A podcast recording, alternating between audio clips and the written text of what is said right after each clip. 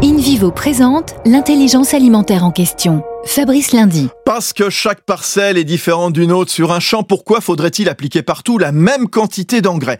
L'agriculture de précision, c'est une solution d'avenir. L'idée est simple, grâce à la tech, à partir de capteurs, de drones, de satellites, d'applications, on peut faire un diagnostic sur mesure. Il suffit ensuite de pulvériser au bon endroit avec la juste quantité il existe même des robots qui traitent mauvaise herbe par mauvaise herbe. Mais tout ceci a un coût. L'investissement moyen pour une c'est entre 12 000 et 20 000 euros.